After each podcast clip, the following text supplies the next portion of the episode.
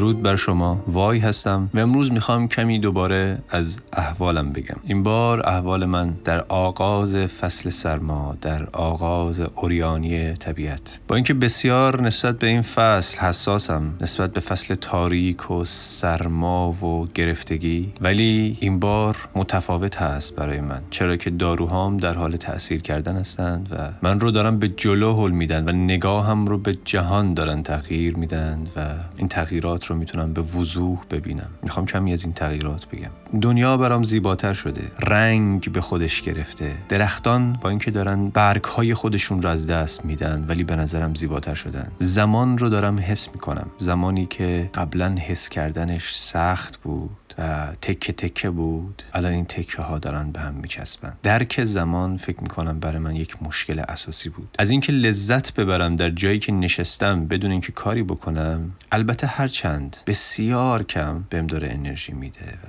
داره من رو امیدوار میکنه. امید واهی، امید الکی. از این امیدی که ال... امید الکی که دارم دارم لذت میبرم. امید به آینده، امید به جهان، این لذت بخش هست. دیگه کمتر میترسم، دیگه کمتر از این که اتفاق بد برام بیفته دارم میترسم. همچنان همه چیز شاید برای من خوب نباشه، شاید اتفاقات بدی برام بیفته، شاید اونجوری که پیش بینی میکردم، اونجوری که برنامه‌ریزی کرده بودم برای زندگیم اتفاق نیفتن اونها، ولی یک بیخیالی خاص هست، یک بیخیالی زیبایی هست این وسط که برای من دلچسب هست. همین اینطوری که فکر میکردم دنیا داره سقوط میکنه، ایران داره سقوط میکنه، مردم اطرافیان من دارن سقوط میکنن و همچنان هم دارن میکنن در واقعیت، ولی دیگه اذیتم نمیکنه، دیگه اذیتم نمیکنه، چون من جایگاه خودم رو دارم و دیگران جایگاه خودشون رو دارن. من در جایگاه خودم کاری که بتونم میکنم. درسته وزنم داره میره بالا، درسته خیلی چیزا رو از دست دادم، مثل خواب،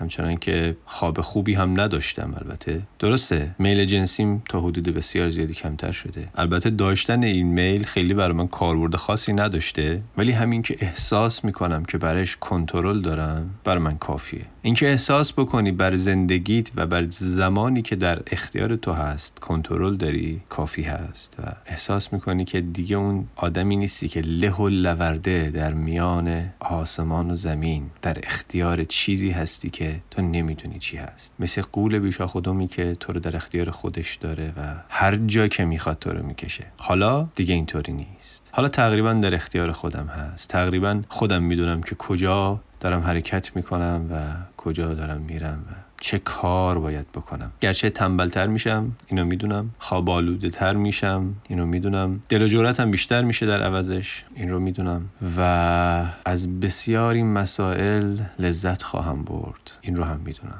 و این لحظات گرمی رو برام درست میکنه. ای کاش میتونستم شریک بشم این لحظات رو با دیگران. این منی که اینجا نشستم و دارم به نمایش میذارم اون چیزی که در ذهنم داره میگذره، اگه بتونم دارم یک پیامی رو میدم، دارم یک حسی رو انتقال میدم از یک چرخش درونی، از یک پیچش درونی که آسمان و زمان رو داره به هم میدوزه تا من رو به بالاتر بکشه و این پله های ترقی رو لحظه به لحظه و قدم به قدم جلوی پای من داره میگسترونه و تا یک بار دیگه امید رو به من تزریق بکنه. امید اون چیزیه که من فراموشم شده بود، امید اون لحظه‌ایه که لذت از بودن رو به شما میچشونه و یه لحظه چشت رو میبندی و جز نور نمیبینی و جز حرکت رو به جلو و رو به آسمان، از درون به برون و از برون به آسمان چیزی نمیبینی. این لحظه لحظه مذهبی نیست، لحظه یک حس درونیه به نظر من که شما رو از خودت بیخود میکنه